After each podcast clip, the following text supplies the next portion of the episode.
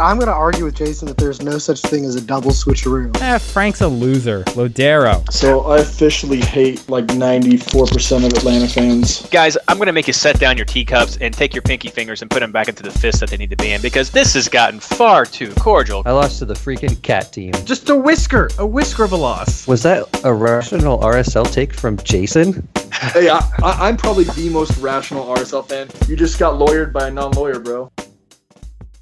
Hello and welcome to episode 23 of the 2018 MLS Fantasy Insider Podcast. Our review of round 22 and preview of round 23, the first round of the fall fantasy season.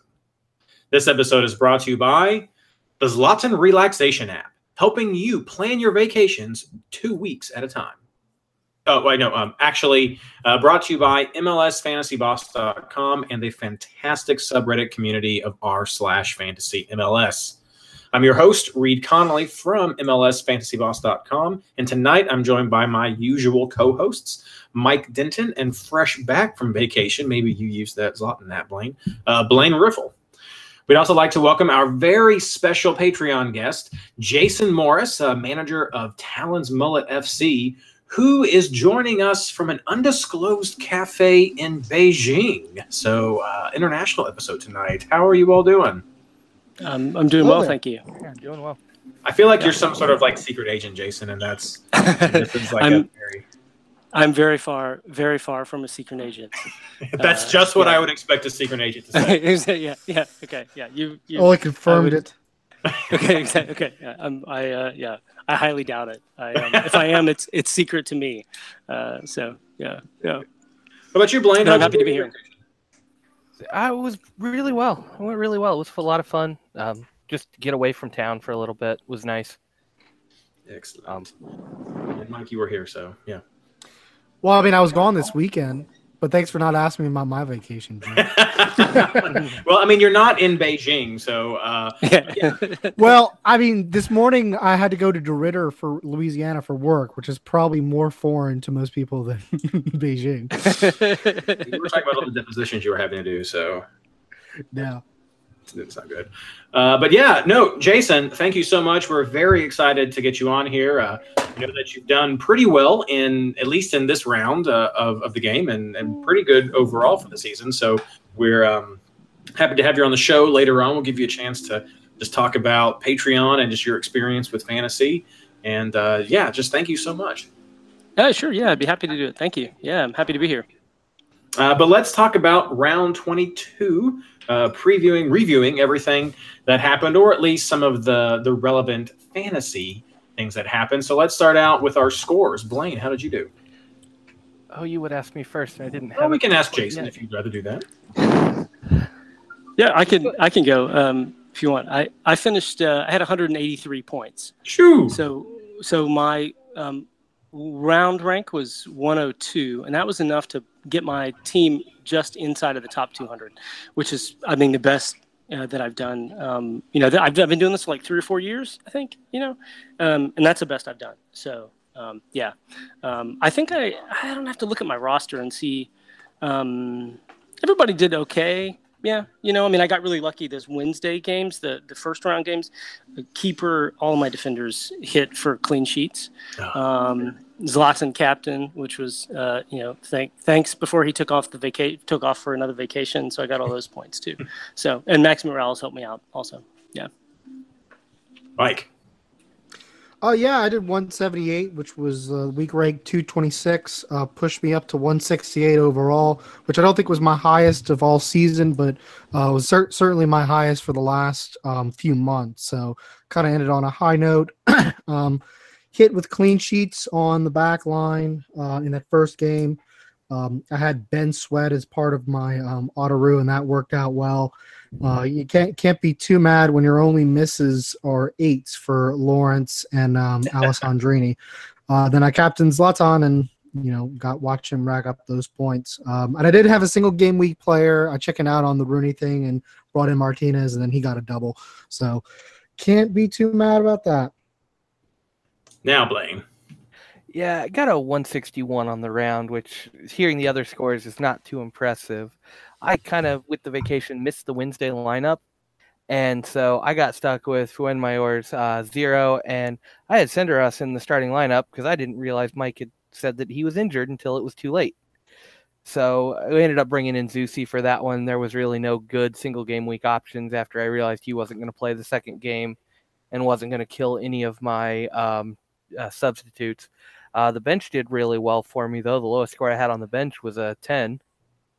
So overall, not too bad. Ended up at 460 in the overall rankings, which, with the way I started the season, finishing top 500 was kind of my goal, just to salvage this half of the year and hoping for better in the second half. Uh, well, I guess I've gone down in descending order. I got 158, and I thought I was doing pretty well until I started hearing everybody else's scores. But I was stoked to hear about all the successes that people had. I actually had 160 until Zlatan took off his shirt, and that that really kind of got to me because my goal this most years, my goal is I just want to be in the top 100, and I think I was at 98 going into this final round, and I was like, I can probably do this.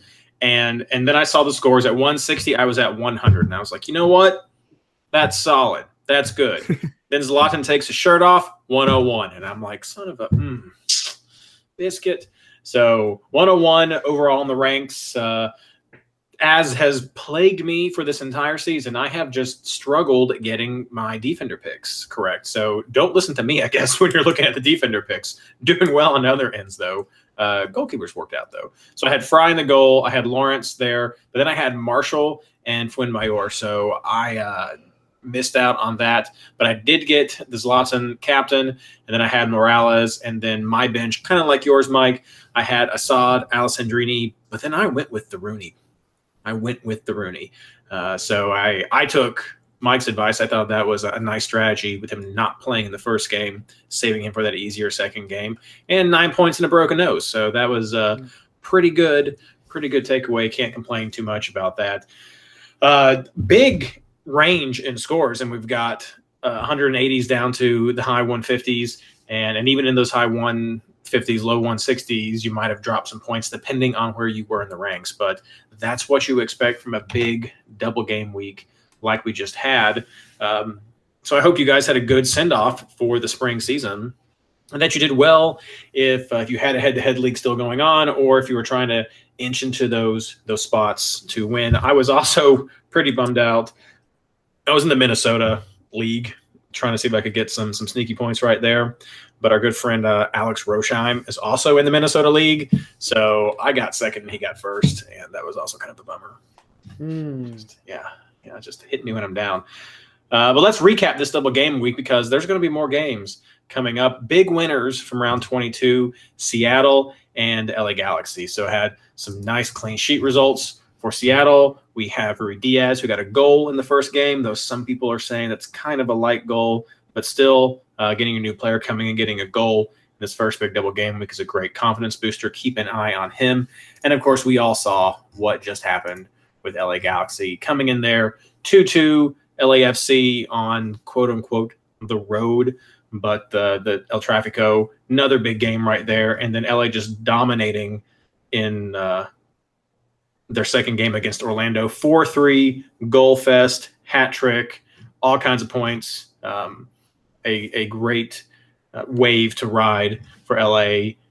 After a couple of weeks, maybe we'll talk more about that. Just a second. Uh, also good, uh, but not quite the best for the double game week teams. New York Red Bulls, not too far behind at all, coming that 1 0 win over at uh, DC United, and then really scraping coming back for uh, Columbus Crew game. They lost that one, but uh, BWP is now at 100 goals. So that's a big, big, great thing for them and for fantasy managers, just seeing the points you can get from that. Then, of course, we have to mention DC United uh, struggled whoa, whoa, in that whoa, first. Whoa, whoa, whoa. We're not going to talk about why the New York Red Bulls lost that game. Uh, I was going to later, like Okay. right after this. Just making sure. I'm talking about. I'm talking about the double game week teams right now. All right. Double game week teams. Uh, I'll let you do that one in a second. Before I let Mike talk about why New York lost that game, uh, I also wanted to point out that uh, DC had a double game week this time, and uh, they struggled in the first game as we thought they would, but they came on strong in the second half. I was going to give Mike a chance to talk right now about how his advice about Rooney could have paid out for people, but he chickened out and didn't do it. Uh, so, Mike, I'll go ahead and let you talk now about why there was a loss for the Red Bulls against Columbus. Patrick Mullins! There we go. There we have it. uh, yeah, we were talking about this before the show, and uh, there's been a little bit. I don't want to say rotation in Columbus, but some resting for Higuain, and it and Mullins slotted in to to that playmaker spot for this game. Though that's not the graphic that Blaine saw, right? No, I think at the line when they first announced the lineup on MLS Soccer, they had Zardes on the wing and Mullins up top, but it has since been corrected. Right. So when you look at the game recaps, you see Zardes up top, Mullins right behind him. So when it all comes down to it, little bit we're not quite sure where Mullins was on the field, but he was on the field and things were happening. Comes away with one goal and one assist for the crew. That's a nice showing for the former uh, New York City and slash DC player, whatever we're going to call him. Um, slash University of Maryland player. slash. University of Maryland. Uh, Mike's Mike's man crush. That's what we'll call it. A good showing for Mike's man crush. But um, no, I think no, I think that is a really good thing to point out from this game going forward in this fall season. Uh, if Mullins keeps some of this form, he he could have a nice spot, maybe a sub spot when Higuain is coming back in there. But uh, I think he's got some good potential uh, going forward, especially depending on what his price ends up being. Well, Uh, and that's important because I mean his price starting this weekend was 4.0. Um, I wouldn't expect there to be a major adjustment. I mean, he had just subbed in a few times, so he's. I mean, I don't remember what he started off with, but he's not going to start off much more than five, um, unless Ben on the basis of one week decides he's a starter. So he's going to be, you know, one of those guys you're going to try to think like, hey, he's undervalued if he's if he's truly is starting. So definitely someone to keep in mind since Autoroos are going to get a lot more expensive now. definitely. Um, Toronto gave Chicago another beatdown. This is, I think, important to keep in mind going forward for the remainder of the fantasy season because uh, Toronto are getting their starters back, and as they're healthy, they are picking up some more form. Will it be enough to get them long-term success? Mm, I'm not going to weigh in on that. But all we really care about is short-term success here with uh, fantasy. So Toronto players are once again, I think, becoming much more viable depending on the matchup that they're going to have. Uh, let's see. Wrapping up my notes here. Rooney got a bloody nose. Check. Uh, Martinez is closing in on the single season scoring record because he is a machine. And uh, Acosta had uh, his first game for Columbus. We didn't have Badji down for Dallas's win over Sporting Kansas City, but Acosta came in. Colorado lost, but uh, some good reports about Acosta coming from that game, and he got a goal. And oh yes, uh, last thing, Adi to FC Cincinnati. So there we go, and Alashe. So good time. Um, there is rumor already starting that Montreal's put a bid in against FC Cincinnati to get him on loan for the remainder of the season, which would be huge because I know that uh, Montreal was linked to trying to buy him outright, and they could really use somebody to replace Mancosu up top, and that makes them an instant threat in the East, if you ask me. I have not read that yet. Interesting news. Um, my first thoughts: this it would depend, I think, on what Cincinnati feels like it has money situation for, because I think they're going to be balancing that up against uh, Adi getting playing time uh, with the group of players that will likely move up with him for that next season to get a little bit of a head start on that familiarity. So I hadn't heard that, but I'll keep an eye on that for sure. Thanks for the breaking news. Uh, so that's what I have for round 22. Um, I know Jason, you're a DC fan, right? So how how exciting was that for you to see Rooney in some of this action? Um, yeah, I mean, I watched a few like highlights. Um, it's been like, I mean, being abroad is like it's just difficult to kind of follow the games in super detail. So um, I really wish I'd have been there for the opening of the stadium. That's the thing that I was kind of bummed about about missing. So, um, and I'm I'm I'm still I, I wasn't a big fan of them bringing Rooney in, but I can see how how it would benefit the benefit the squad. I still don't. I don't know. I'm still struggling about. I mean, you. We'll talk about the DC Montreal game later, but I'm still struggling with how much I think the squad is. How good are they? You know, can they get into the playoffs? And and um and he's got a broken nose, right? I mean, isn't that what happened? It wasn't just a bloody nose. It's Oh yeah, broken, no, you're right. I did say didn't I? Yeah, he's he's literally broken bones and bled for your team. Okay, go there. Go. And and I don't know. I mean, can you play with a broken nose? I would assume. I don't know what he's gonna what it would be like in the next in the games moving forward. But um, and then that Colorado game, didn't they? Didn't DC? They only won because they got an own goal. Yeah, Colorado. Um, I think that the second goal DC got was an own goal Yep. from Colorado. So, I mean, I don't know. I don't know. They've struggled for a long time. I love. I I'm a big fan of the team. I had season tickets for a long time. I've met Ben Olsen a couple of times. I like the squad, but I'm still still a little iffy on on where they are right now. So Fair comments, and I think yes, you can play with a broken nose because you're going to get one of those awesome Horace Grant face masks exactly, Uh, exactly. Yes. and run yeah. around with all Yeah. that. Yeah. Forever. I, I don't care how old he is or what new player is wearing them. I will always think of that as the Horace Grant face mask. That one specifically. Okay. Yeah. Exactly. It's forever. forever Horace Grant. Uh, uh, Mike Blaine, anything else you guys want to add about round 22? Right. Um, just how entertaining the LA uh, El Trafico derby was. Um, I mean, because I, I I was driving on my way to the beach and I looked down and it was two nothing at the 82nd minute. Like, well, there, there's bad news for my uh, captain pick. And then got home, like, wait, it was a draw. Um, yeah, I mean, it, it shows uh, what a good signing uh, Zlatan was. Uh, I, I definitely underestimated him. Um, I, I think Zlatan is probably going to be one of the players that is going to be targeted for a price adjustment whenever Ben uh, does the uh, changes. Um, other thing for round 22 is just something that just infuriates me, and that is that the MLS disciplinary summary was never updated. Like literally, I didn't had no idea that Alessandrini was on warning, and he was n- it was not listed on the website even like on Saturday. Um, it's very disappointing just a lack of uh, effort and support that the league gives the game. I chanced it, though. Yeah. So so Mike, that's why he didn't. So he didn't. That's why play, he didn't play the He wasn't second- he- available. Ah. Okay. All right. So that that might change something for me for the next for moving forward. I thought he was hurt or something, but so he didn't play the second game because I had him in my squad, and he didn't play the second game because he was on yellow card. Okay. Okay. Right. Yeah. Yeah. See, those of you listening right now, you may think you get a uh, just a buy for this because the disco wasn't updated.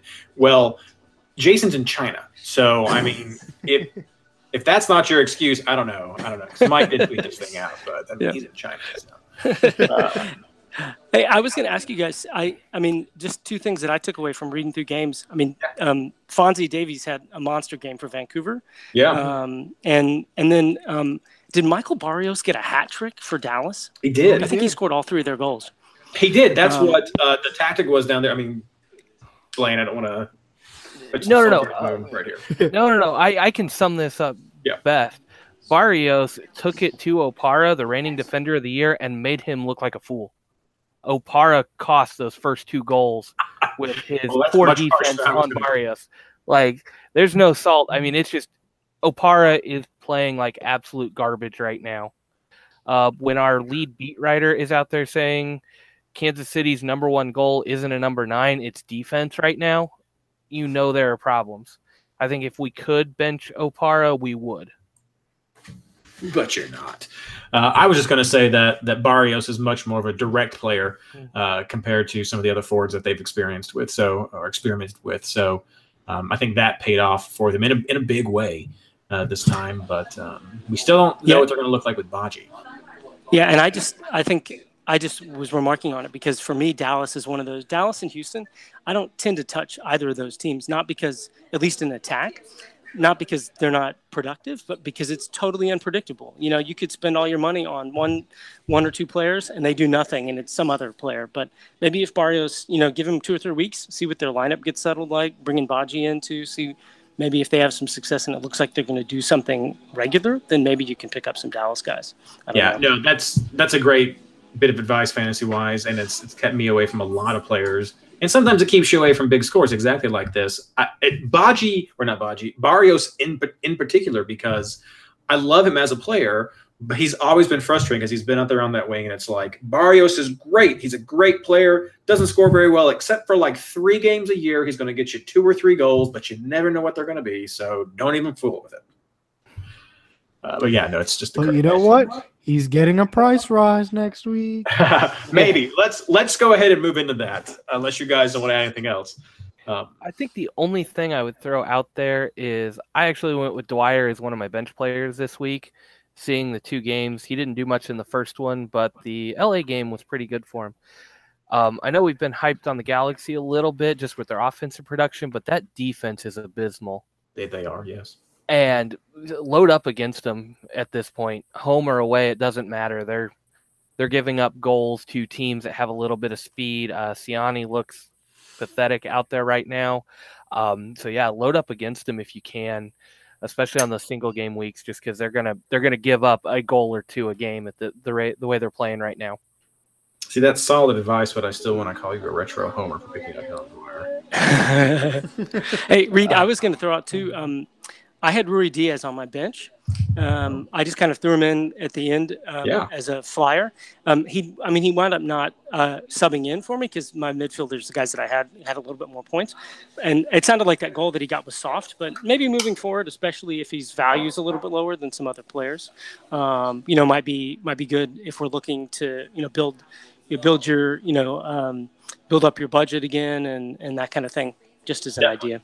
Yeah, definitely. Soft or not, it's confidence right there. So uh, it's just the kind of thing you want to have when, when you have those new players come in. So good, good advice all around. Thank you, guys. Uh, transition segue right here into our housekeeping. Mike's mentioned it a couple times, talked about at the top of the show.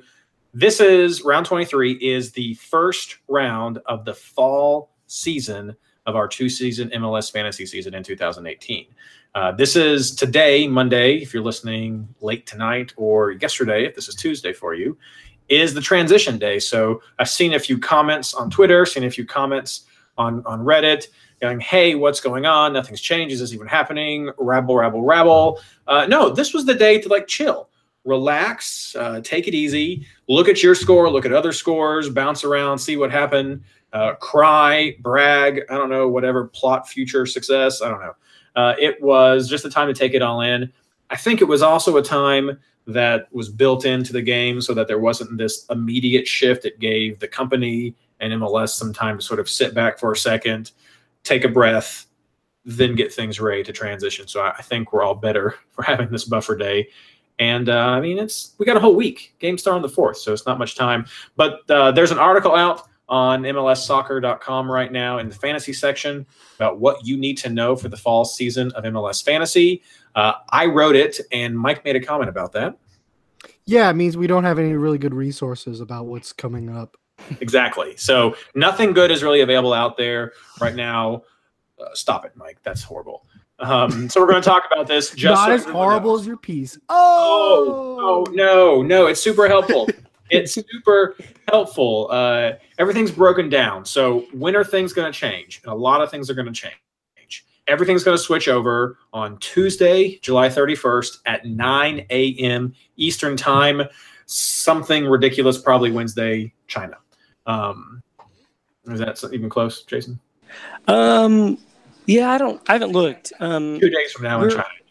Yeah, yeah. It is. I mean, it's Tuesday morning here, so I go. just know, like, I know what the schedule is for when I have to. It's a reasonable time for me to wake up actually on Sunday morning. Like the games don't start until like oh well, the Atlanta game is four o'clock in the morning here. So, um, but other than that, it's fine. Yeah, you know, uh, you just you just wake up, you turn your phone on anyway. So yeah. Uh, so what is changing? Uh, biggest things to take away from this: your fantasy manager score is reset back to zero, which also means that the standings are going to be reset and cleared. So everyone starts out at the bottom from fresh. I guess I don't, want to call it a zero, but maybe more from an NA. Everyone, maybe everyone's first. Everyone's going to be first right now.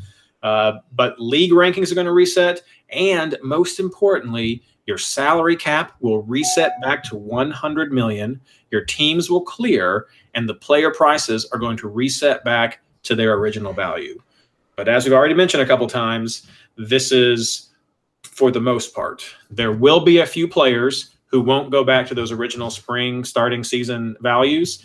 Uh, ben Bear will be making those adjustments. This is really just reserved for those players who were noticeably overpriced or underpriced, or maybe we're playing out of position. There are going to be some small adjustments just to make things more fair. Um, maybe that's frustrating if you were taking advantage of some of these great values or OOP players, but I think it's also been something that people have kind of asked about and wanted though usually when it's been more in their favor. So I think it's fine to kind of have this reset, uh, get things back on where they should be more level ground. Some of the players I think we could mention. Uh, I think Zusi will probably have a change. He's just been killing it with points, so he may start a little bit higher in there. Um, maybe some of the the new players. I think I think Zlatan is going to have a change. Think Mike was mentioning going in, uh, and and we'll see where some of these guys end up at. Uh, maybe Barco will go down. That that'll be an interesting one to see how that how that plays out. Uh, but that's what you're going to look for for what's changing league management wise. Uh, those of you who are running any kind of league, head-to-head leagues or classic leagues, those are going to open up for you on Tuesday as well. So if you want to add more players, if you want to kick more players, if you want to change the total number of players that you can have in your league, or if you want to add or adjust your playoff schedule, all of that will be available for you to change uh, starting Tuesday. The length of time you have to change that will vary. If you decide you want to have your fall season start on round 23, then when it gets to the fourth and game start, that's it. If you'd rather wait a little bit longer, you'll have a window until your league starts of when you can make these adjustments. The one change you cannot, repeat, cannot make is you cannot convert a league from head to head to open or vice versa. Uh, so that's the quick rundown of what the changes are. The game is still going to play the same, picking your players, making your changes, making your switcheroos, everything like that. It's just we're resetting back to zero. I think this is nice. I'll let you guys weigh in first, though. I've heard some people complaining about it, especially in the comments on the article. Uh, Jason, what do you think about this this uh, change this year? Um, I mean, yeah, I, I like it. I mean, it's. Um, I think I think what I like most about it is, um, you know, you get a chance to kind of start over a little bit, and um, and just uh, if you were, you know, let's like you know, yeah, you you, you get a chance to start over and, and try a few things out. Um, maybe do a little bit better. Um, I mean, at the end of the day, I think you know um, players that are really good at the game, they're going to continue to be good at the game. And so maybe you were chasing leaders at the end of the this first season, you were 30 or 40 or 50 points back from where you wanted to be, and there was never going to be a way for you to really catch up. So now you get a chance, you know, to kind of get a fresh start and uh, and and and and start it out. So I don't have any I don't have any problem with it at all. Yeah. Playing, Mike. I'm curious to see if they're going to do any positional switches with players as they try to adjust this. I don't know how hard that would be to make those changes, but you've got Teal Bunbury, who's been a starting Uh, yeah. forward, Yeah. Mhm. who's listed as a midfielder in the game and really should be a forward the way everything's going. Can they make that change right now? I know we've seen that at other times throughout the years, not just this year. Players just come in out of position. Can they fix that? Can they adjust that here on the fly, or are they just going to leave it the way it is for the remainder of the season because it's too difficult? So that's one of the highlights I'm looking for because that completely changes how we have to play certain players. I think those will change. I mean, I, th- I think that's uh, part of the goal, and I think it should be relatively easy. The hard part is changing them when they have a score, because then you have to look at the bonus points they would have generated. I mean, if you want to do it right, you'd have to look at the bonus points they would have generated based on the positions that they were in and the actual just what if you were a defender or a forward and you were scoring goals, what what does that do for you? And that's kind of frustrating. But I think if it's back to zero, I, I bet we will see that. I don't feel like we've had as many out of position players this year uh, as we have in the past. There's a few. Uh, Bunbury's been definitely been one, but um, nobody that was so sort of glaring and must have as like Yotun was last year.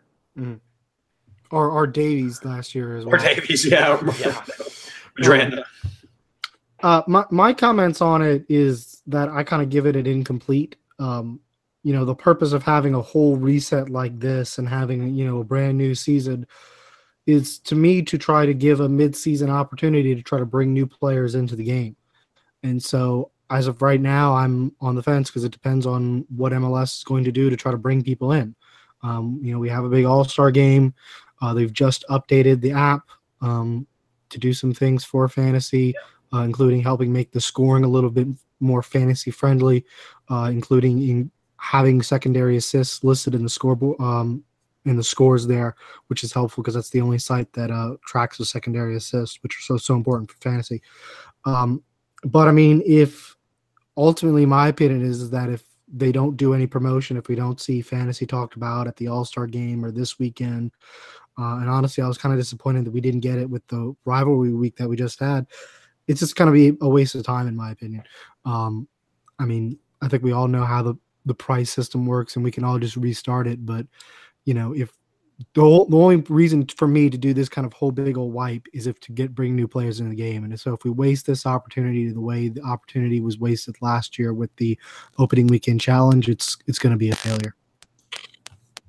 I think you're exactly right. That's that's the goal, and uh, I know some people have been frustrated by the switch, but but uh, that that is the intent. Bring new players in, and also think about how frustrating it's been for maybe us at times. Uh, if you if you have a goal of trying to be in the top 200, 500, like Blaine was trying for, and maybe you're in 700th place or in that mid 600 range, you just can't seem to crack it because of just the gap between the players. This mid-season reset gives you a chance to build upon what you now know, and uh, like I mean, we know way more about uh, what we can expect from price changes now going forward than we did at the beginning of the season. So it, just gives, I think, it gives people that opportunity to reset, use what they've learned, and try to do better than they did in the first part of the season. So yeah, I like it. I hope it does bring in more people.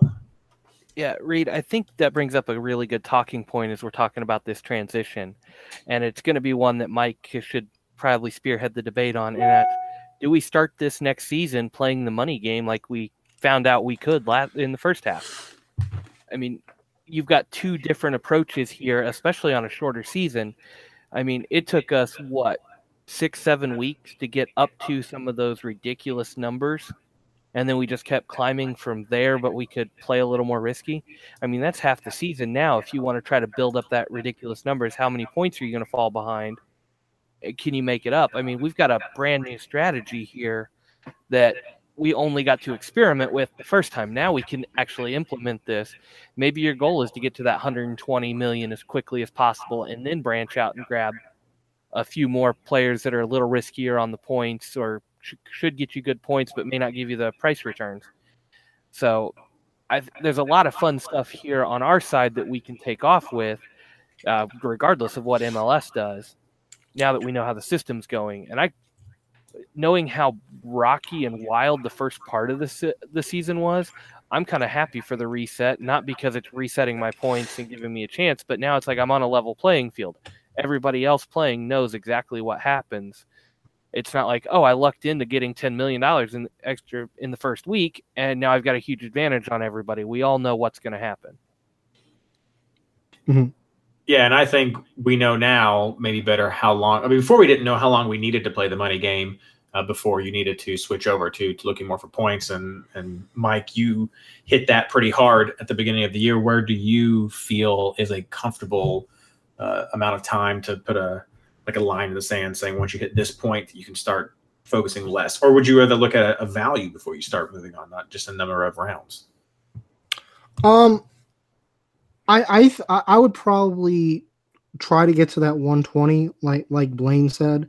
Um, I, I think it's going to be a little bit different um, because you're not going to see quite as much because we have the averages already in. I mean, we have like four uh, so t- to me, it's going to be pretty easy. Uh, let me put it this way: you're going to know which everyone who's going to get a rise, and so to me, I don't see it as much right now of points versus price rise because generally the players who have been doing well are also the players who you're expecting to do well. So it's just kind of picking from that pool. For instance, um, FC Dallas has done well. Zlatan has done well. Those are players you're definitely going to want to have. Um, so I think you know now we'll see if the price points and how prohibitive they are, but uh, particularly among defenders, I think it's just basically an easy way to go. We've talked about how difficult it is to get clean sheets. Well, look at who last week's results, see who's been getting clean sheets the past few weeks, and then stick them on. Um, I, I don't think you'll lose out on too many points that way. So I still think you can kind of try to play the first few weeks, really paying attention to you know, I got to check these guys' last five games and see what they did um, before you put them on the team. And you want them to score points that week. I don't think you can ignore points like like Blaine said in a short season.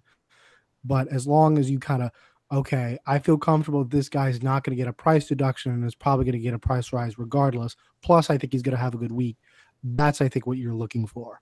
Um, what made it harder to do that in the first week was that we really didn't know who was good. We really didn't know who was bad. You know, um, now we know who's good. We know who's bad. So we know who the top point getters. And to me, you should be looking for those guys plus the price guys. Uh, and, and, the reason for doing that is simple. You can do so much more with autoroos and switcheroos and keeperoos and stuff. Um, and that's not small change. I mean, with a keeperoo in a single game week, that can easily be um, eight points that you can get by, by running that strategy. Um, so, I mean, I think it's something that you definitely want to consider and try to have that uh, as soon as you can. Yeah, great. Uh, Hey, Reed, um, if I, I was going to chime in just quickly. Um, I think one of the things I've been thinking about with this is um, I, I really like the format of the game about being able to basically dump your entire roster every week, you know, which is different than, and it's been debated, I know. Um, but one of the things I'm thinking about for this season going forward, at least for the first few weeks, is to think more about maybe spending a lot of my big money up front on three or four guys that I'm just going to keep on the roster for a while, and you know hope that those guys that if they've been consistent in the first half of the season that they'll continue to be so, and keep them on there. You know, not not play matchups as much with some of them, and then use the remainder of that money to play matchups to try and build the budget out. Um, I, I, just want to go back and run some numbers on how my team did for the last, you know, for the spring season, because I just think I missed probably 40 or 50 points if I'd have just had Martinez on my team every week instead of most weeks, or had Maxi Moralez, or a couple of these guys that are just super consistent that you probably would have had them on your team all the time if we were in a different system where you couldn't flush your roster every week, where you had to carry guys because you just couldn't make as many transfers. So um, that's just going to be my kind of experiment to try out and see. You know, I think it sounds similar to what Mike was saying, but um, I'm going to try and be a little more particular about flushing the entire roster every week and and and just going for each weekly matchup. And I mean, I, I, think there are some ways you could do it. Like, for instance, we talked about Patrick Mullins. That's a great example of a cheap player oh, yeah. who suddenly moved in and can get you both points, help you with your autoroo, and maybe get you a price increase. Um, yeah, you know that that's kind of what, especially on the bench, that's a real place where you can play it. Um, also, kind of look at teams who are um, undervalued and maybe kind of kind of rising up. Um, we'll see what happens with the prices at TFC. Obviously, going into the season, they were rated very highly. Um, haven't done as well. But those guys maybe put players, you know, if they pick up, may be able to pick up some uh, points if Ben does a price uh, adjustment down for them to adjust for the, the, the bad season that they've had so far. So, I mean, it'll kind of depend on what the prices that we get are, but you can kind of play with that, you know, team by team. Like, I think they're undervalued. I think they're overvalued you know, stuff like that. I mean, and DC United in general is a good example. Um, they've been terrible all year, but they've been on the road, so you could expect them to do better going forward. So they may be a little undervalued. So we'll see what exactly the valuations are. But I think there'd be a lot of opportunities to kind of find those undervalued nuggets where you get the price points, but uh, also get some points. All right. Well, thank you so much, guys, uh, for your thoughts. And I hope everyone listening found this information helpful as they get ready for the transition from spring to the fall fantasy season. Moving into our housekeeping section. Um, all Star Game coming up Wednesday, August 1st at 7:30 down in Atlanta. There is a whole mess of players who is going to be there, uh, but Zlatan Ibrahimovic is not. He, as we've seen reported multiple times and mentioned a couple times tonight, uh, is not coming to that game, and that means that he is going to miss the next game for uh, LA, which means that he gets a little bit of time off. It's it's genius, really. He is not going to travel across country to Atlanta, only to have to travel back cross country to go to Colorado to play at altitude. So it goes from a an artificial turf to an altitude turf, and instead he gets two games of rest and comes back for a home game versus Minnesota, what? So, um, no Zlatan going to be at the All Star game, not going to be available for this week in fantasy, but one to keep an eye on moving forward because of some of these crazy LA shenanigans that keeps going on. Uh, otherwise, keep an eye out for the stars. You can look at the the All Star lineup fairly easily through MLS Soccer com. Expect most of these guys to split time first half, second half. So not a lot of wear and tear, you would hope. Um, and uh, maybe maybe the Atlanta guys they'll play longer. I don't know. That's kind of crazy with how many Atlanta is down there. This is like Atlanta's just I don't know enough enough enough's been said about that. So moving on. Uh, this is not a double game week, round 23, uh, no double game teams, but there is one buy team, and that is Columbus. So if you're looking for switcheroo and autoroo options or just cheap players, then get them from Columbus because they will not play, will not mess you up. Um, other than that, Patreon plug. We've got Jason here with us tonight who uh, can tell us not only uh, why he is a Patreon member, but uh, what keeps him coming back, especially internationally, as, as he's always doing some great stuff, it seems. So, Jason, just turn this over to you for, for a little bit to let people know why you uh, are a Patreon supporter and just uh, what you like about it. Yeah, um, thanks. I um, I've been really happy with it. You know, I I um, I've been in South Korea more or less for the last two years, um, doing some teaching at a U.S. It's a basically a branch campus of a U.S. university outside of Seoul. So I've been following the league for a long time, and you know, you get to South Korea and uh, it's basically impossible to watch MLS games. I've tried with with VPN services and everything else, and um, so. I, you know, you can't follow the league that way. You can follow highlights and all that kind of stuff. And I've been playing fantasy, and um, I think when I got to Korea, like in fall 2016, you know, I finished out the fantasy season, and then started up for the next season, and uh, and found you guys on the podcast, and just started reading more articles, and um, you know, I thought, hey man, this is a great uh, way to keep up with stuff. Um, it's really easy to support, you know, to get on Patreon. Um, I was familiar with the Patreon as a platform for some other kind of artists, writers, some people that I'm familiar with, and uh, it's been great, you know. And it's a it's a small thing that I can do, I think, to kind of make some contribution and keeps me connected uh, to the league and to people who are interested in similar things. Um, you know, while I'm while I'm abroad, and I look forward to I'll be back in the U.S. in December, and uh, so I look forward to kind of you know getting delving even more you know into it, and uh, it's you know a lot of fun. So yeah, I'm happy to have the opportunity. well, great. We are so happy to have you as one of our supporters. And if uh, anybody else listening is not a supporter but wants to check out uh, what it is that Jason here is so interested in, head over to patreon.com. That's P A T R E O N dot com slash MLSFI. And now, Mike with the injury news. Um, only two things to add to uh, Zlatan being suspended uh, that I was aware of because I don't think there were any red cards this weekend. Um, David Villa uh, had to withdraw from the All Star game because of his injury. Uh, we know he missed both games of the double game week this past week. Um, that means he is also suspended for the All Star game because if you are too hurt to play in the All Star game, screw you, you get a suspension. Um, it's the dumbest rule in MLS's book, which is an amazing thing to say in a rule full of dumb, in a book full of dumb rules, but there you go. Um, the only injury that I noticed this weekend, and I, I, was at the beach most of the weekend, so forgive me if I missed something, was uh, Marc-Anthony Kaye came off. Uh, looked like a bad injury. I have not seen a timetable on him, but I, I do believe he's going to miss some significant time. So, um, well, ho- hopefully that's not the case, but uh, we will see uh, what happens with that. And that that's all I got. All right. Thank you so much, guys, for that information. Now we're going to head on to our uh, round 23 preview. Uh, no double game week teams this week, so it's just going to be a game by game preview. Uh, with hope, we'll get through this pretty quick so we can because it's it's kind of it's different. We talked about this before the show. Um, prices aren't available at the time of this recording, so that makes picks a little bit interesting. But I think you'll enjoy how these guys are going to handle it. So uh, let's just start out with uh, Atlanta versus Toronto. Blaine. Yeah, um, Toronto does look a little better right now, and I think a lot of that comes back to having Altidore healthy and back on the field.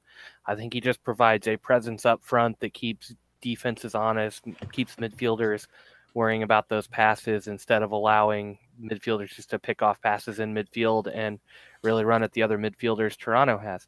So I expect a little bit better showing from them this week, even though they are on the road.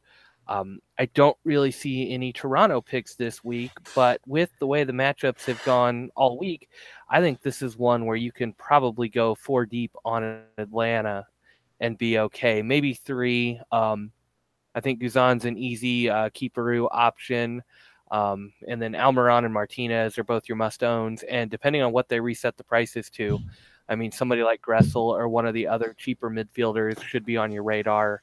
And I mean, as far as defenses go, you've got autoroo options here, uh, Parkhurst or LPG, especially if they get reset back all the way to six.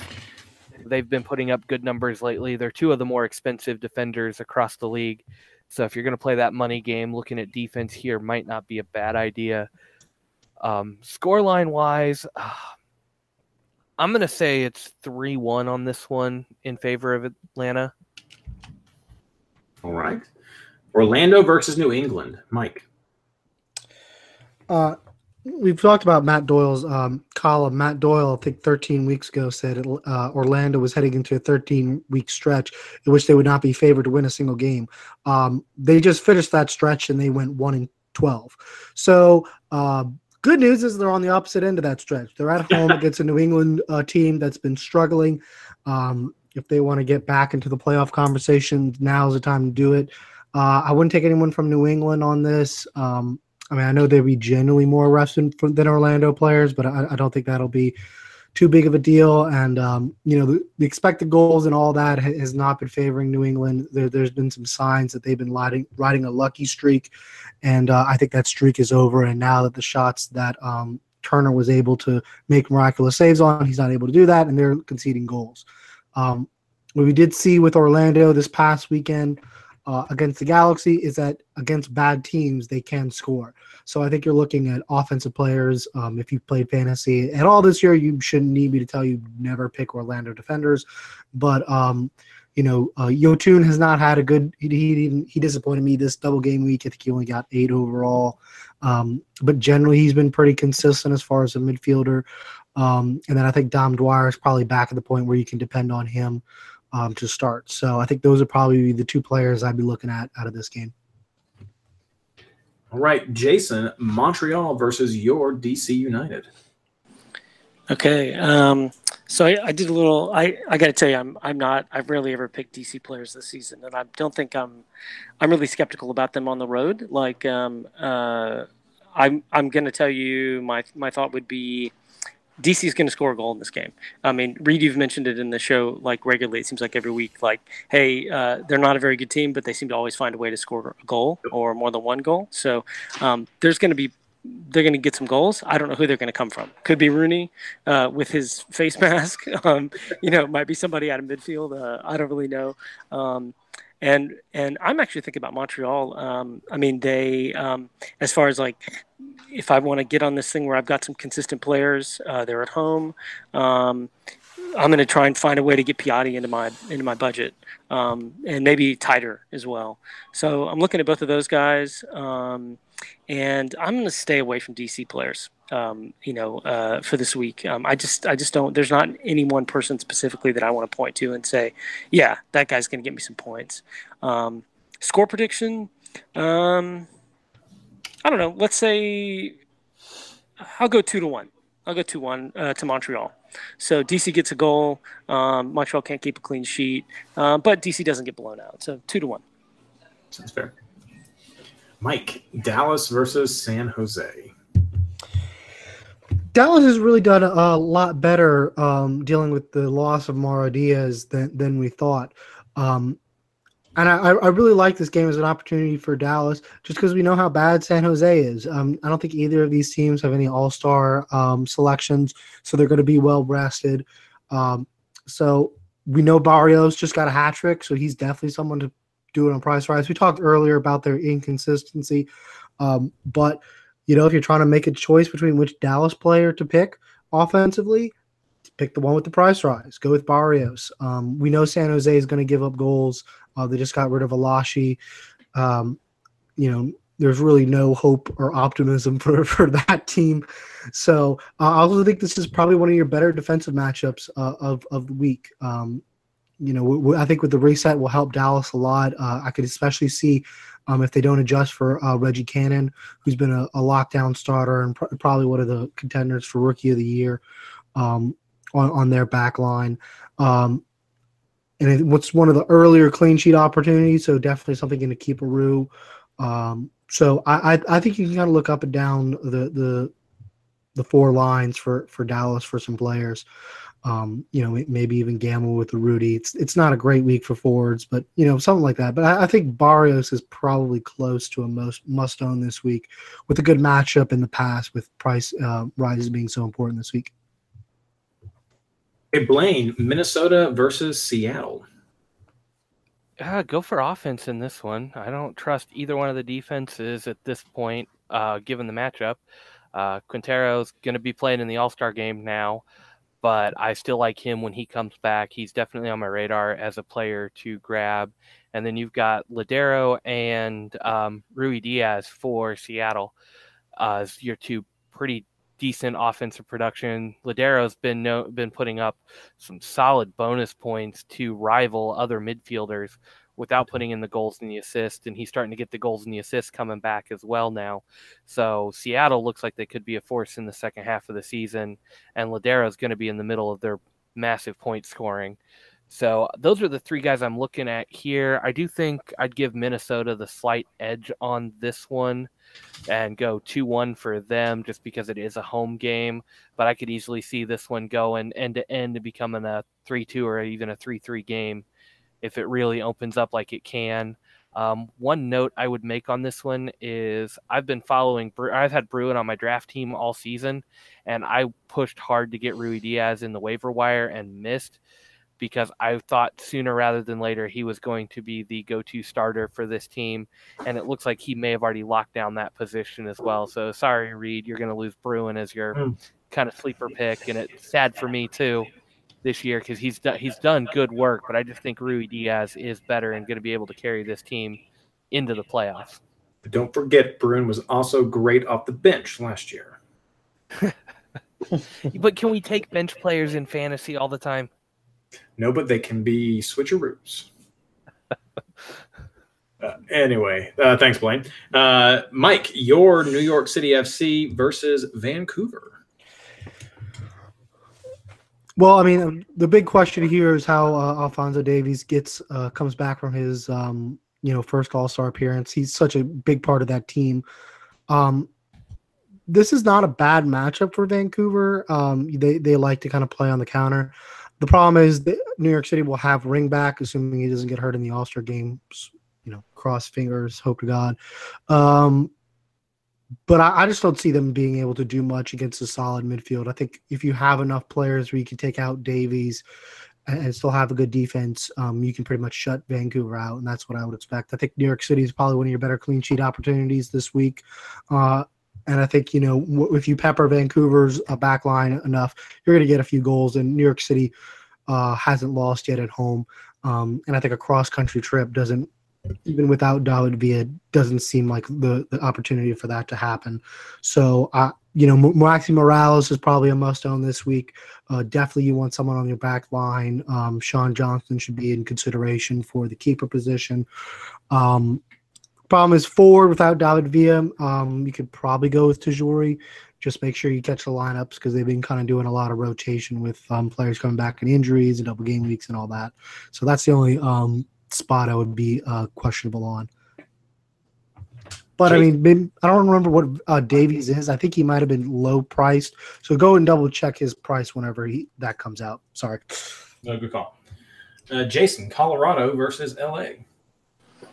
Okay. Um, yeah, I'm. I'm a little. Uh, gosh, I'm not sure what to think about this matchup. So, um, you got LA played two games last week. They do have a week of rest, um, but it's going to be at altitude.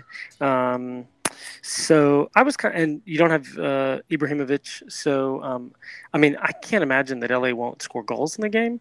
Um, and now that you guys are reminding me that uh, that I, that Alessandrini should be back, right? That he served the yes. he served the suspension. So, um, I mean, I think he might be a good pick.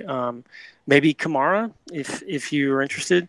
And then I was actually looking at either uh, Sebastian Lletget or Chris Pontius as like maybe if you want some value midfielders, if you're trying to get guys, you know, maybe they get slotted in. Um, uh, if you you know you really just need some backup stuff. Um, and then on the Colorado side, um, I mean, I suppose you could maybe take a look at, at Kellyn Acosta, um, maybe take a look at Fabian Castillo. Um, I, you know, I'm just, uh, I don't know what to make of this matchup. You know, it's it's on paper it looks like the Galaxy should should win and give up uh, the you know their defense, like you guys already said, defense isn't very good. So it looks like the Galaxy should should should score goals and maybe give up a goal here or there, but still come out with a win. Um, but I'm going to call it a draw. I think. I think there's going to be some way that this maybe it's we'll go two two. Um, I don't know where the goals are going to come from exactly, but um, if I was looking at players, you know, I, I might try and fit Alessandrini in. Um, maybe if I have some money, uh, you know, um, uh, Edgar Castillo, not Fabian Castillo, Edgar Castillo, the guy who plays like um, he plays, I think, like left back for them, but he gets forward for Colorado. Maybe Kellyn Acosta. Um, so yeah, that's where I'm at. I think it's two two, and and maybe there's some players that you want to put on your team. I'm not sure. All right, Blaine, Houston versus your Sporting Kansas City. Uh, Houston's at home for this one. Um, really makes me nervous as a sporting fan. We're in the middle of a bad slide. You can't really justify any of our players given their averages lately. They're just not putting up the points. They're going to drop in value most likely. So avoid that one. Um, I'm going to go ahead and predict a 3 1 game on this one. I think Houston's really going to take it to us. They've got the speed and the Open Cup game. They were putting balls in and getting behind the defense quite regularly. And I see them do, replicating that in this game. So unless Vermes and company find a way to tactically adjust for this and get some of the defenders to stop making mistakes. Um, they're just it's going to be another long night for sporting fans.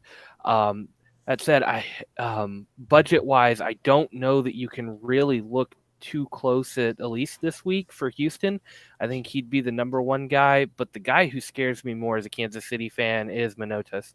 I think he got a goal, maybe two in the Open Cup game. I've tried to block that out of my mind, but he's looked really good. His speed and the way he plays for Houston is probably the most dangerous player against Kansas City. If you are going to go with this game based on my scoreline prediction, he is the guy going forward that I would really be looking at just because I think he matches up better. He's probably going to be your cheaper option as well. Um, I don't have his history to know if he is uh, prepped for a price rise or not because he's been he's been decent all season just kind of scoring in bunches trying to look that up here really quick i'm stalling for a little bit of time um, he's got an 8 an 8 and a 7 for his last 3 with a 1 and 11 for his last 5 so that's a decent average for a cheaper forward i guess. He started at 8 million to begin the season. So if you're looking for a budget option given his average i think he's probably your safest bet to probably get both a price rise and be your best chance at points in this game. Yeah, solid score to bump up some of those lower ones and give him a good rise.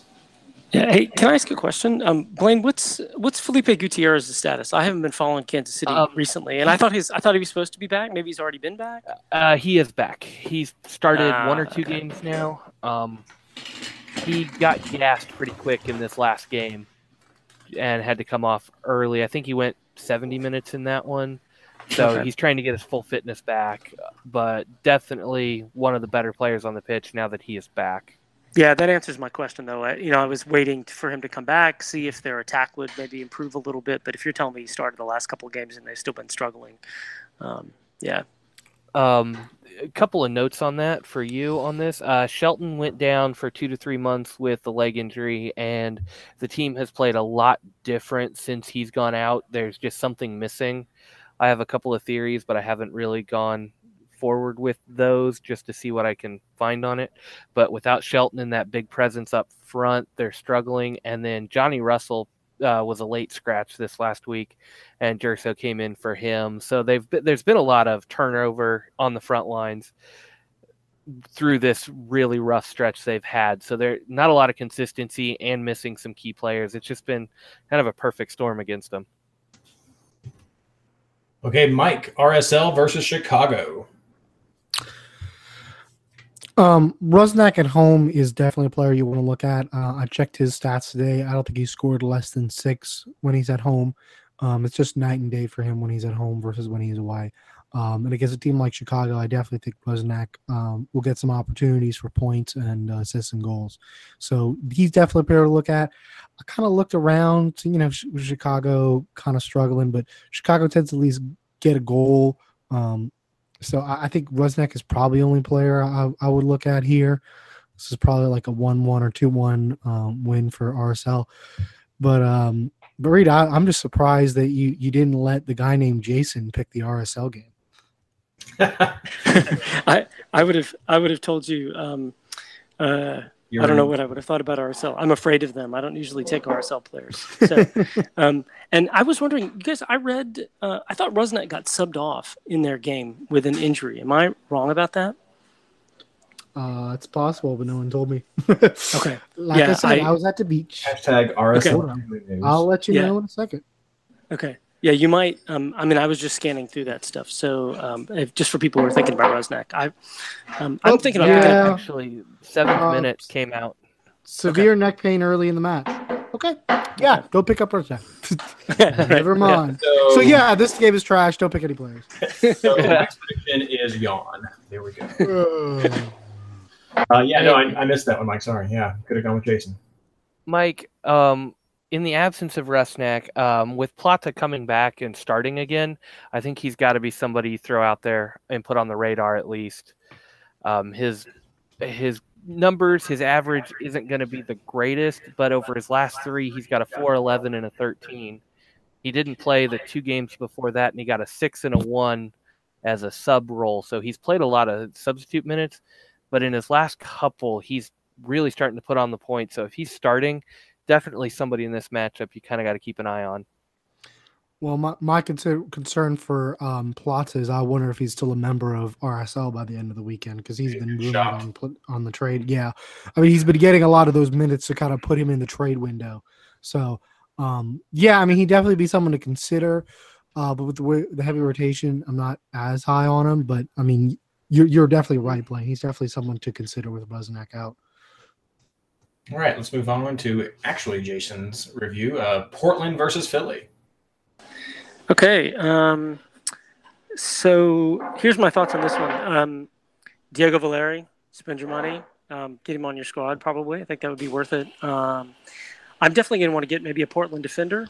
Um, and I'm wondering about, I mean, he, I'm wondering about Philly. And the reason I'm wondering about Philly is this. So, like, Portland's been on this amazing run, right? They haven't lost in uh, how many games is it, right? Some, I, I don't know what the numbers are, but um, I'm not going to say that that's going to end, uh, especially if they're playing at home against Philly. But, you know, you might be interested to, it might be interesting if you have some space in your budget, if there's, I don't know. Maybe you want to take a flyer on a midfielder from Philadelphia. I mean, um, it, it, seems like they've been doing better in the midfield. I mean, Bedoya has been killing it recently. I think um, that guy Dočkal, Bork Dočkal, um, seems to be doing pretty good as well.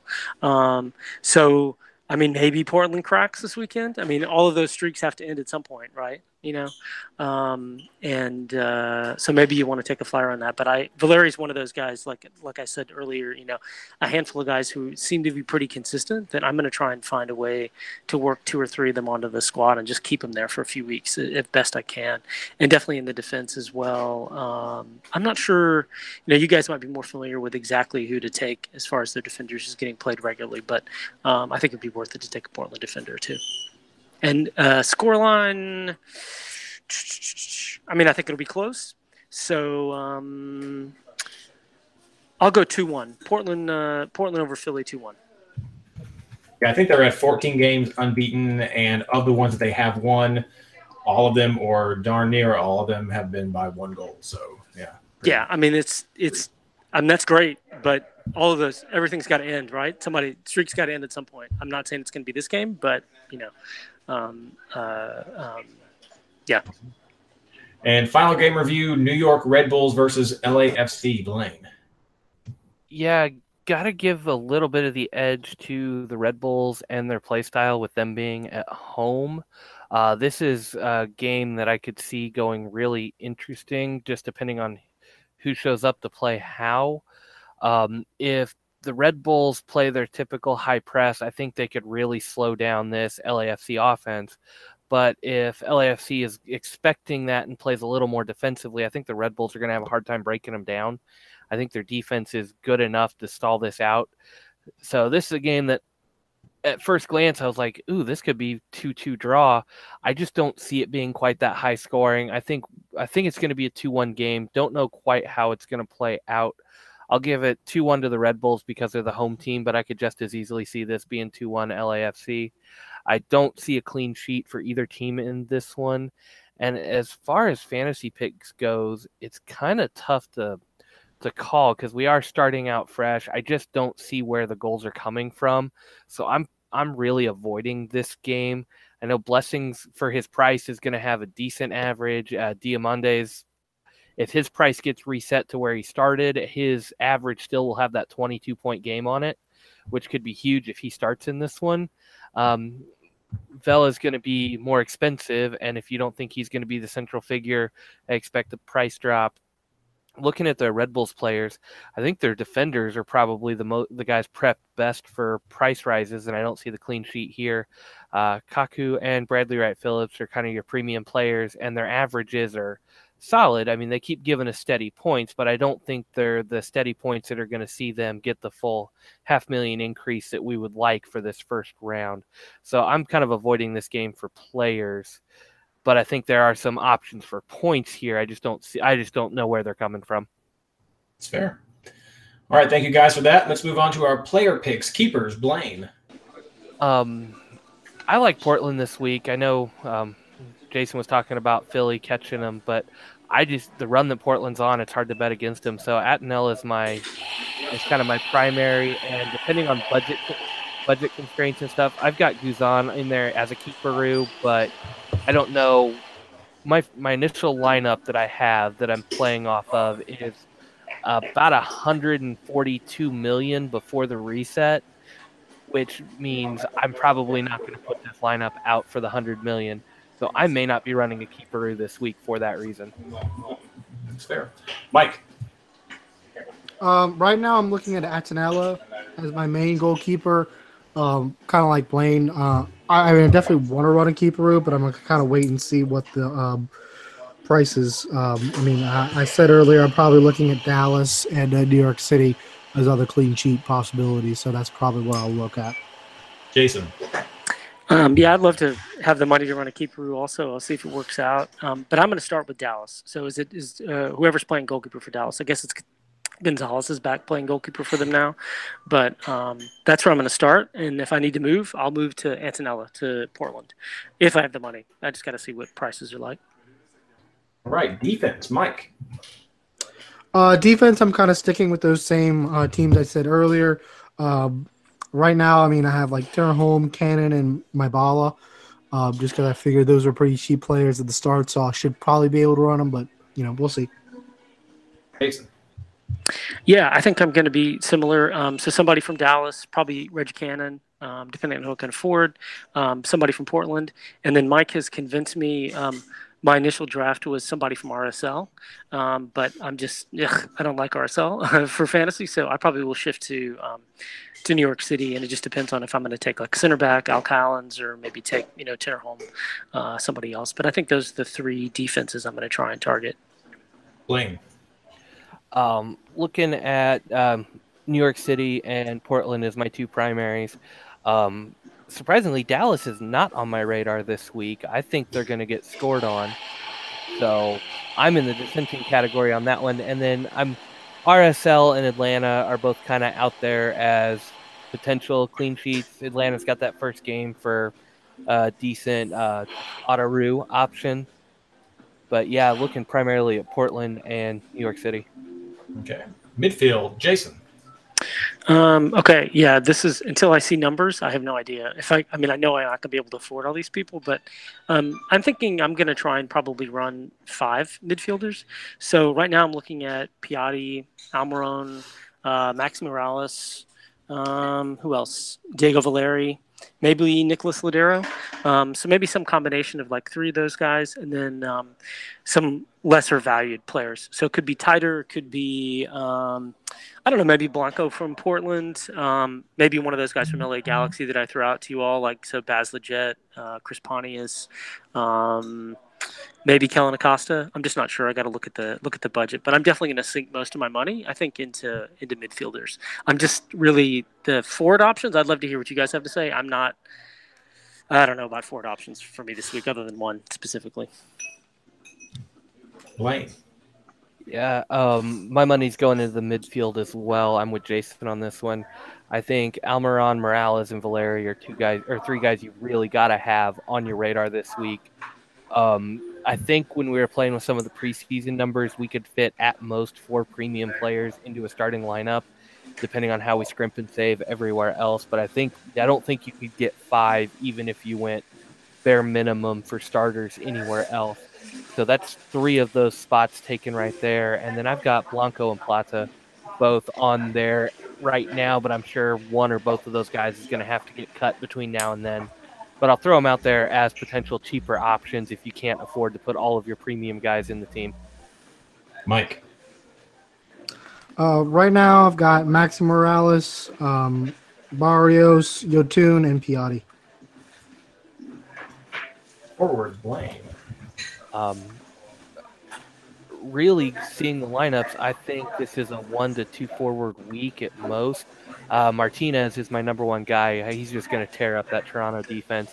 And then I've got Manotas against Kansas City for the price rise. Hopefully, hoping he gets that goal, kind of. Mike. Uh, right now, I have Tajouri. Uh, I have Martinez, although I think he's the player who honestly should be like way adjusted up whatever the price is. So we'll see what happens there. Um, and if I had a third forward, it's probably a Houston player. Um, it may be Manotas because he had the few games, but I'm also going to be looking at Quioto and kind of sorting throughout. But I just hadn't had a chance to do that, so that's where my head is on forwards. Jason. Uh, Josef Martinez, man, the dude is is you know like scoring goals. Um, he's one of those guys that I think I'm just going to try and keep on the squad if he's starting, if he's playing, um, and just let him let him ride out um, and hope for the best. And then I think the other two forward slots, I don't know. I'm still playing around. I think it's going to be about money and um, maybe trying to find a couple of value forwards um, to kind of sit. Uh, maybe you know run like an autoroo with a value forward. You know, could be Ruidiaz, could be. I don't know. I kind of kind of have to look around, but definitely Martinez. I'm gonna. Uh, he's first guy on the roster. So unless something catastrophic happens to him in the All Star game, so. Okay, trust. Captains, Mike. Um, I guess Moralez. I hadn't thought about captains yet. To be honest. Jason. Yeah, I haven't thought about captains either. Um, I'm gonna. Eh, my gut right now. I mean, this is just totally off the top of my head. Piatti. I'll go Piatti. Okay, not a bad one. Blaine. Uh, I've got Martinez tagged right now, but I haven't gotten a chance to ask Lily yet, so I will be tweeting out at everybody when Lily picks my captain. But right now, my gut says Martinez. Um, Lily's going to have a few names to choose from. Valeri's going to be on that list. Uh, Moralez is probably going to be on that list. And if I give her a fourth, it may be Piatti. Fair. All right. Clean sheets. Jason. Well, I mean, if I'm telling you I'm taking a Dallas keeper, that means I'm thinking Dallas is going to go clean sheet. But um, I could see, I think, you know, there seems to be, everybody else seems to be pretty consistent about thinking also looking at New York City and maybe looking at Portland as well. So, Blaine. Um, I've got Portland and New York City as my two primaries, and then possibly RSL and Atlanta. Uh, New York City, Portland, and uh, Dallas. All right, guys, thank you so much for those game breakdowns and player recommendations. I hope everyone finds that helpful as they get ready for this fall season. And do remember, uh, some of the prices, are lot, all the prices, are not known to us right now. So uh, just get what fits. Maybe use these guidelines more than necessarily exact. Uh, quick update from the community time. This one comes from our good friend Older Goaler over at uh, on, on Reddit. In the past, uh, Older Goaler has run the uh, MLS Fantasy Boss, uh, MLS FI sort of collaboration um, fantasy MVP, and we've done a, a mid-season MVP and a, a season-long MVP uh, because of the just the way the half seasons are with things resetting. This year, that he said he was not going to be doing the uh, the special MVP. So uh, that's not going to be coming out run by Older Goaler, but we definitely will get something ready for uh, the end of the season. He also wants me to plug, and I definitely will because of everything he does for this. Um, big thanks to the spring season participants in the MLS Fantasy for Kids League that Older Goaler want, runs and their parents who have uh, been helping to encourage that soccer fanaticism in there. I think Younger Goaler actually won, so maybe some collusion right there, but Cheating. Uh, translation from Mike. Um, but they've had a lot of fun. All the kids who participated in that. If, if you have a youngster um, who would like to participate in the game, uh, remember that they do have to have an age requirement to be able to play with MLS. So you, as the parent, may need to play the team for them, but just get them involved. They definitely can't win prizes. They can probably play the game. Um, but if you have a, a, youngster who wants to get involved with that, hit up Older Goaler uh, on uh, Twitter or over at at Reddit, and he can let you know how to get involved in the MLS Fantasy for Kids league that he runs. And we'll look forward to his MVP uh, voting near the end of this season. That's all that we have for the show today. Thank you so much for listening, and thank you so much, Jason, for uh, spending the time with us in your little coffee shop there in uh, China, which sounds like it's starting to get some hustle and bustle going there. But is there anything that you'd like to plug uh, before we wrap up tonight? Um, yeah, I, I, could give a couple of plugs real quick. I um, I got to plug my my two long long term friends from Washington D.C. Uh, Leah and Kim, um, who helped me come up with the name of my fantasy uh, team, uh, Talon's Mullet. So if you know anything about DC United, Talon is their mascot. And um, when we we had season tickets for a long time, and we used to joke about just let's just say the state of the mascot costume. Um, and so we thought A that Talon looked like his hair was falling out, and then B it looked like he had a mullet. So we used to talk about Talon having a mullet, so that's where the uh, the name comes from. And um, if if people haven't listened to the RotoWire podcast, the MLS fantasy podcast that RotoWire puts out, Skylar Redpath, this guy JD Bazo who finished number two in the spring season and Andrew Laird, they do a really good job um, as uh, um, for that kind of a supplement to this podcast. And uh, I'm an, I use Instagram, so if you're interested in, I'm on this trip through China and Southeast Asia for the next five months, and my Instagram handle is reluctant intellectual. It's all like one phrase. Uh, you know, you can check it out. And um, I don't post like touristy photos. I mean, I just I, that stuff you can find on the internet. I just take pictures of things that I'm walking around and find interesting, uh, and throw them up there with some captions. So if you're interested, you can check that out too. Very cool, Mike. Uh, yeah, just um, at MLS injury news. You know, like weeks like this one is where I could use the uh, support for when I'm not watching games. so uh, let me know when you see any uh, injuries happening. Blaine. Uh, nothing really new from me. Um, I am trying to make the second half of the season a regular writing time again. So keep on me to get my um, player picks out for you guys on MLSFantasyBoss.com. Yes, at him on Twitter if you don't see what's going on right there.